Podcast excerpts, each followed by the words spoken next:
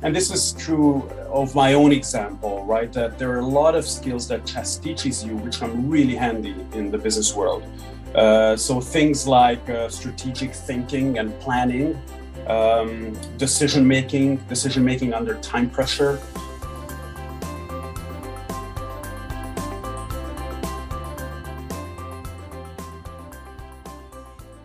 Hello, and welcome back to Corvinus Business Intelligence. Today, we will be talking about the synergies between the world of chess and the world of business. And we're just delighted to have with us to address this topic Norbert Fogarasi, Managing Director at Morgan Stanley and Head of Morgan Stanley Hungary. Norbert is also a member of the Hungarian Chess Federation and is intensively involved in the Global Chess Festival. My name is Theodore Boone. I'm a member of the faculty of Corvinus University School of Business in Budapest, Hungary. My co host for today's program is Chris Chordash, a student in our business school. As we begin today's episode, I would like to thank our two wonderful sponsors and distributors. The first sponsor and distributor is the Budapest Business Journal, Hungary's practical business biweekly since 1992. And our second sponsor and distributor is Unilife Unilife.hu, unilife.hu.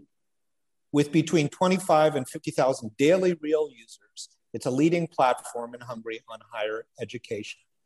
Norbert Fogarasi, Managing Director at Morgan Stanley and Head of Morgan Stanley's Hungary operations, welcome to Corvinus Business Intelligence. Thank you, Ted. It is my pleasure to be joining the podcast. Well, it's absolutely our pleasure as well.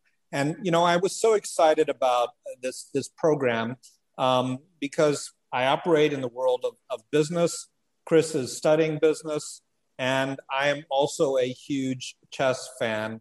And your perspectives on the relationships uh, between uh, these two activities in, in the world, um, I think, are just going to be fascinating. If you could start by telling us a little bit um, about your, your background and how you got to where you are today.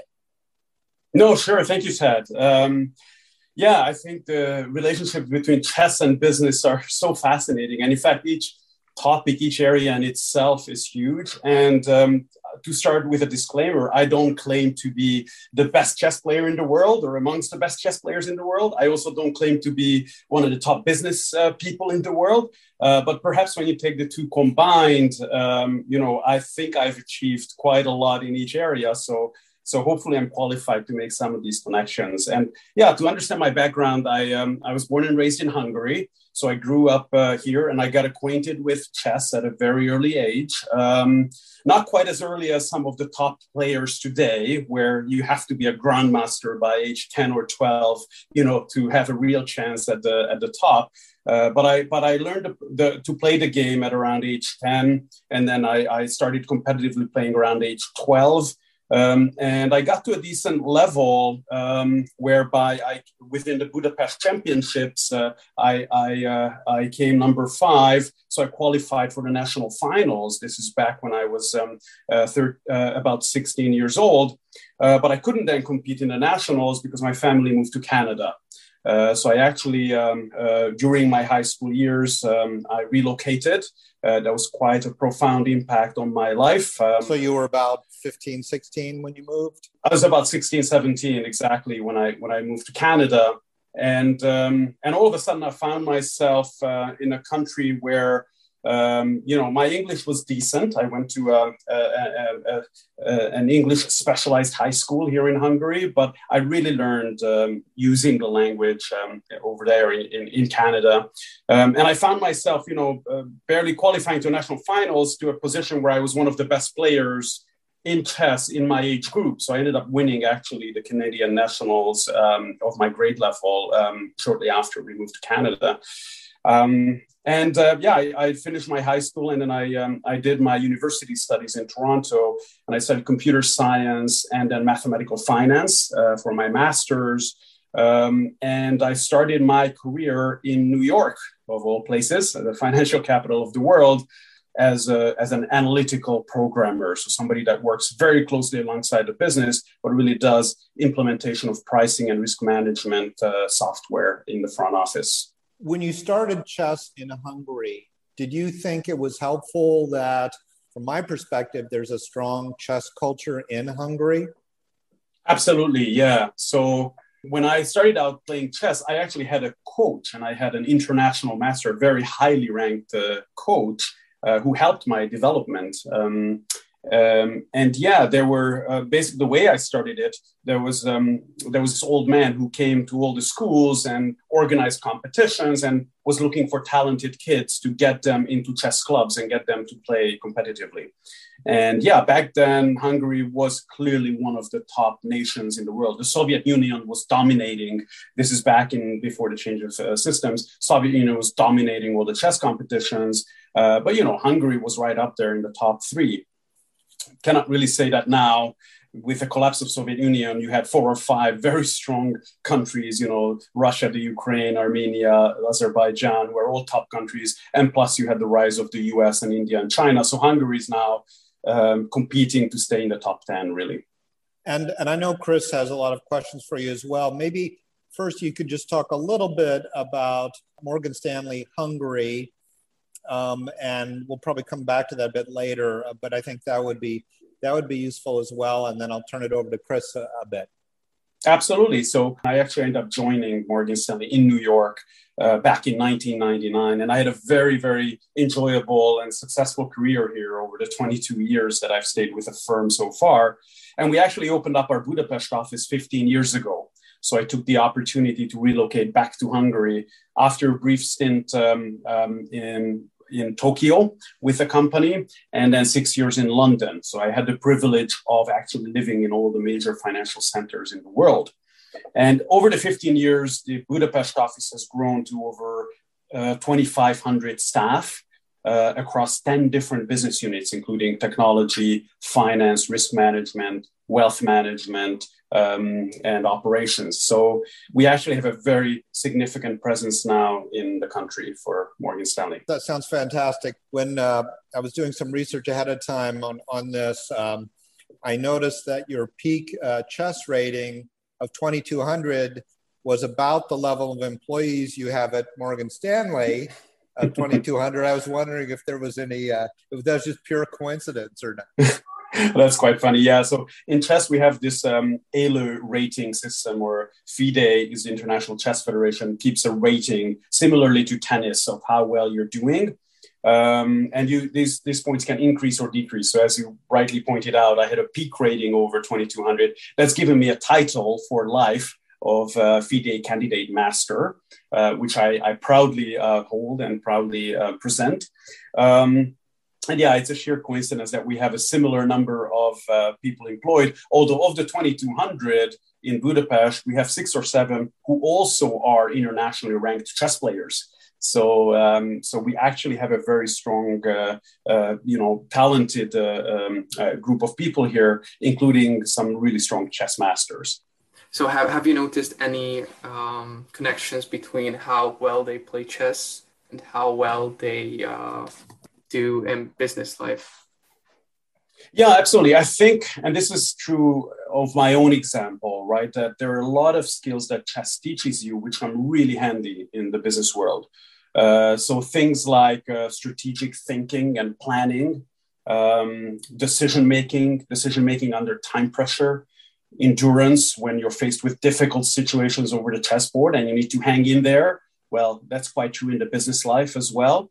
Um, but even more concrete things like pattern recognition or adaptability to uh, ability to adapt to different situations and opponents. These are all skills that chess teaches you and uh, i have found them very useful in my um, professional life and in my business life. And uh, similar things that i notice in my colleagues who play chess these are clearly their strengths. And, i mean it's just it's just fascinating. Could you expand on that? For example strategic th- thinking in the chess world, um, wh- what do you mean by that? And then maybe we can talk about it more in the in the business in the business world. Is it all about how many moves ahead? Do you think? Right. So it's a great question. So strategic thinking means formulating a plan and executing it, but executing it in a flexible way, right? So you you may have the best.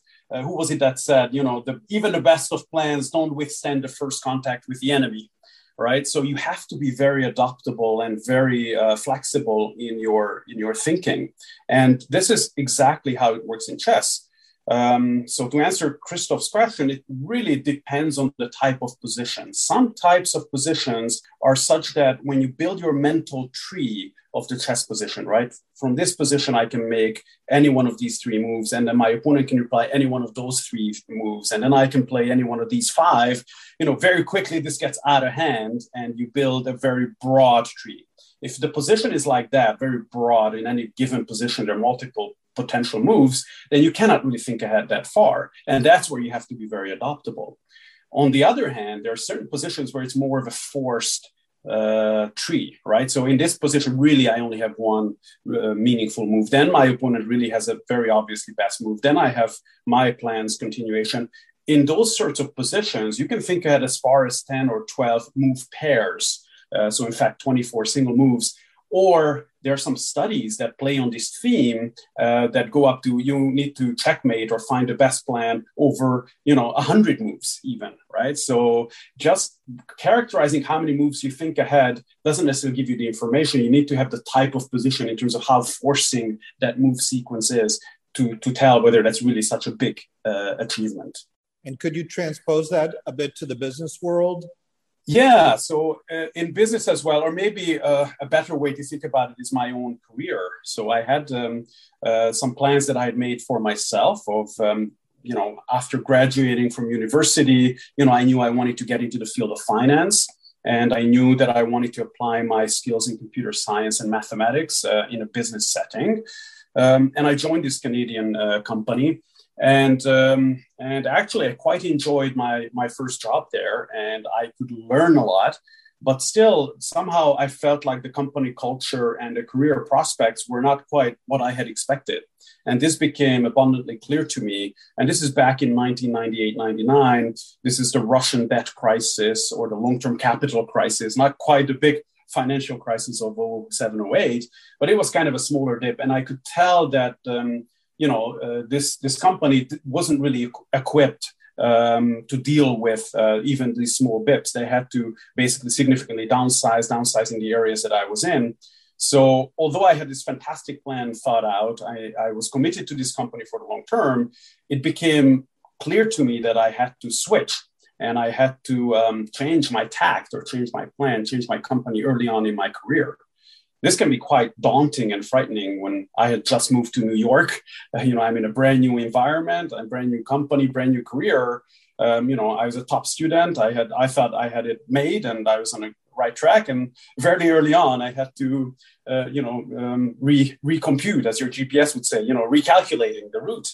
Um, but you know, chess taught me it, it sometimes is like that. Yeah, um, you you could have this great plan, but for whatever reason, maybe you miscalculated, maybe your opponent came up with something better than you, you thought, you need to recalculate.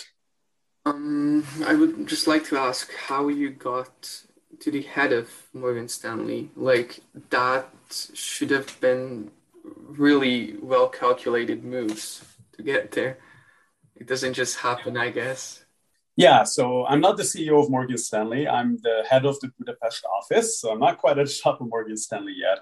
Um, but again, I think um, um, again, and to bring the chess skills into it, I didn't have a plan, right, to be, to be the leader of, of Morgan Stanley in Budapest. What I had a plan for is uh, to do the absolute best I can in the in the, the given position that I was in. So when I first joined Morgan Stanley, you know, I sat on the trading desk alongside the traders. You know, it's exactly as in the movies. You know, there's phones ringing, there's traders yelling, and there's you know um, clients on the telephones, and then you know they're saying, "Oh, this price is off," or "This risk metric doesn't look right. Come and fix it." So that was my job then. I was a systems guy who would then uh, go up to them, uh, look at what the problem is, and try and very quickly resolve it, quite often in real time, and or figure out whether the system's wrong, or the trader is misinterpreting something, or the client's wrong, or what's going on. So quite a stressful uh, environment that I found myself. Um, but you know, at that point, I had no idea that I, at some point I was going to be managing this many people. I just wanted to do the absolute best I could in that in that given situation, and that's opened up doors for me. So, eight months into my career, my manager called me into his office and said, we have a big problem. The global system that you're working on, you're supporting, you're building in, in New York, um, has nobody to support it in Asia, in Tokyo. So we're desperately in need of somebody. We asked all the more senior people, nobody wants to relocate. Would you be interested? Um, and I said, sure, I'll, I'll try it. Um, I, I, traveled to Tokyo for a month to, to try out what it's like living in Asia. I'd never been there. I didn't speak the language, of course.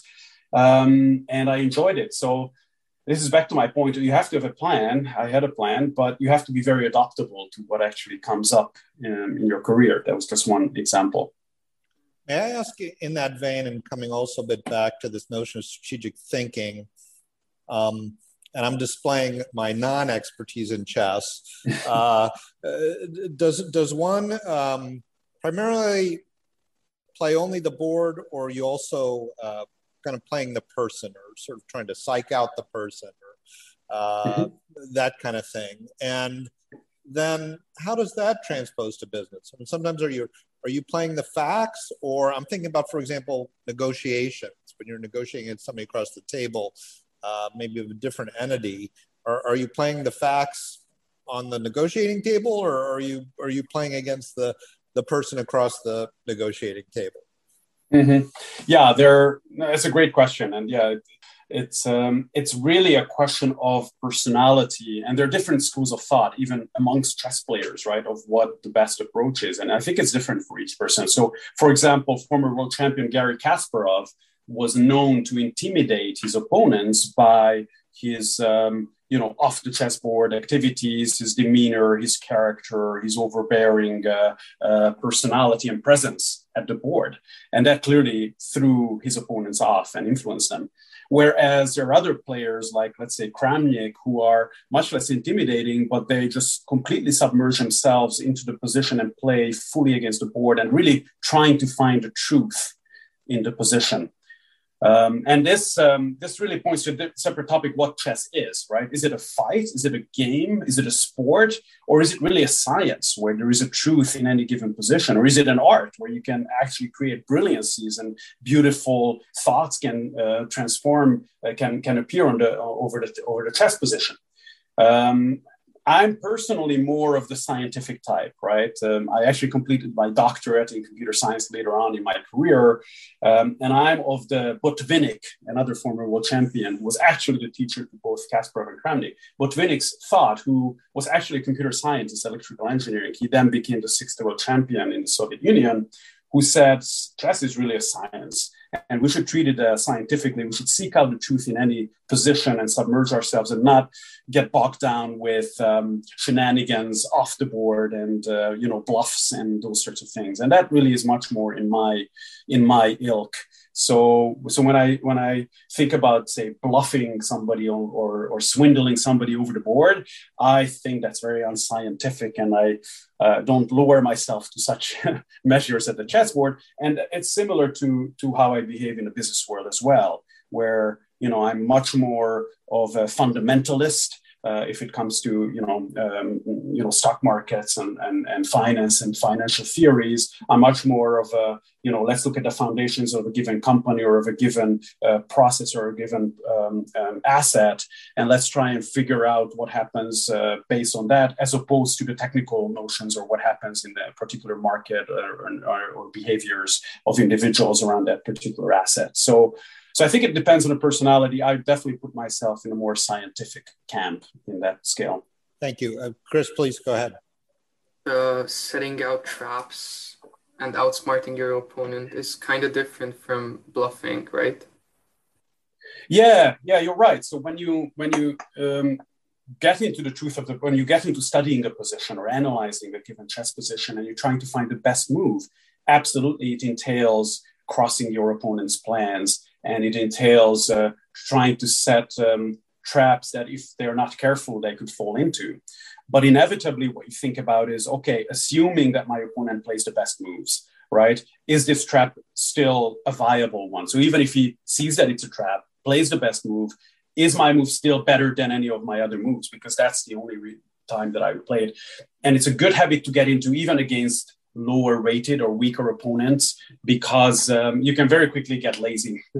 and especially nowadays when actually chess is speeding up um, you know there's an element of time we haven't spoken about uh, thus far you know you can create plans and you can you need to react to what happens in the world but inevitably you have a limited time to do so both in the business world and in chess um, and in chess more and more as the move as the game moves online um, and uh, blitz chess, where you only have, let's say, five minutes for a given uh, a game for the entire game, and you need to allocate your time uh, for all the moves uh, uh, amongst that five minutes. Time is a is a huge factor, and um, and you, you can very easily get lazy. Where oh, I'm just going to play this move, and I'm sure he's going to not going to see my trap behind it. But if they do, if my opponent does, then I'm in trouble, right? That's not that's not how a serious chess player plays, in my mind have you ever been faced with such traps in the business world too, where they try to outsmart you with carefully planned little traps? I wouldn't use the word trap, and even in my example where I where I said I'm trying to find the best move in in a given position. Yes, they may make a suboptimal move, and yes, you could consider that they've fallen into my trap. Um, but but but similarly when somebody when somebody um, you know presents an opportunity to me that may not appeal or that may not be best for me to take i don't i never really think of it as a trap. I think of it as a you know from my perspective that's a suboptimal outcome. Therefore i'm not going to take it right? So I, I never try to assume that they're malicious or negatively intentioned or only looking at their own own interests. Um, i think of it as you know, from their perspective, it probably makes sense, and maybe they would like me to take a certain course of action. But you know, my object, my objective is to maximize uh, my own utility function. Therefore, it, it may not coincide with what they um, what they had in mind. So, yeah, maybe different terminologies, but um, yeah, I don't I don't really find um, that many traps in the business world. And on that note, I have to say, unfortunately, because the time has really just flown by, we have run out of time for today. Um, but, uh, dear listeners, please come back for part two, episode two of our discussion with Norbert Fogarasi on the relationships between chess and business. I would like to thank my co host, Chris Chordash, today. And most of all, I would like to thank you uh, Norbert Fogarasi, Managing Director at Morgan Stanley and Head of Morgan Stanley Hungary, for this fascinating conversation. We leave you today with these words of Benjamin Franklin An investment in knowledge pays the best interest. Thank you.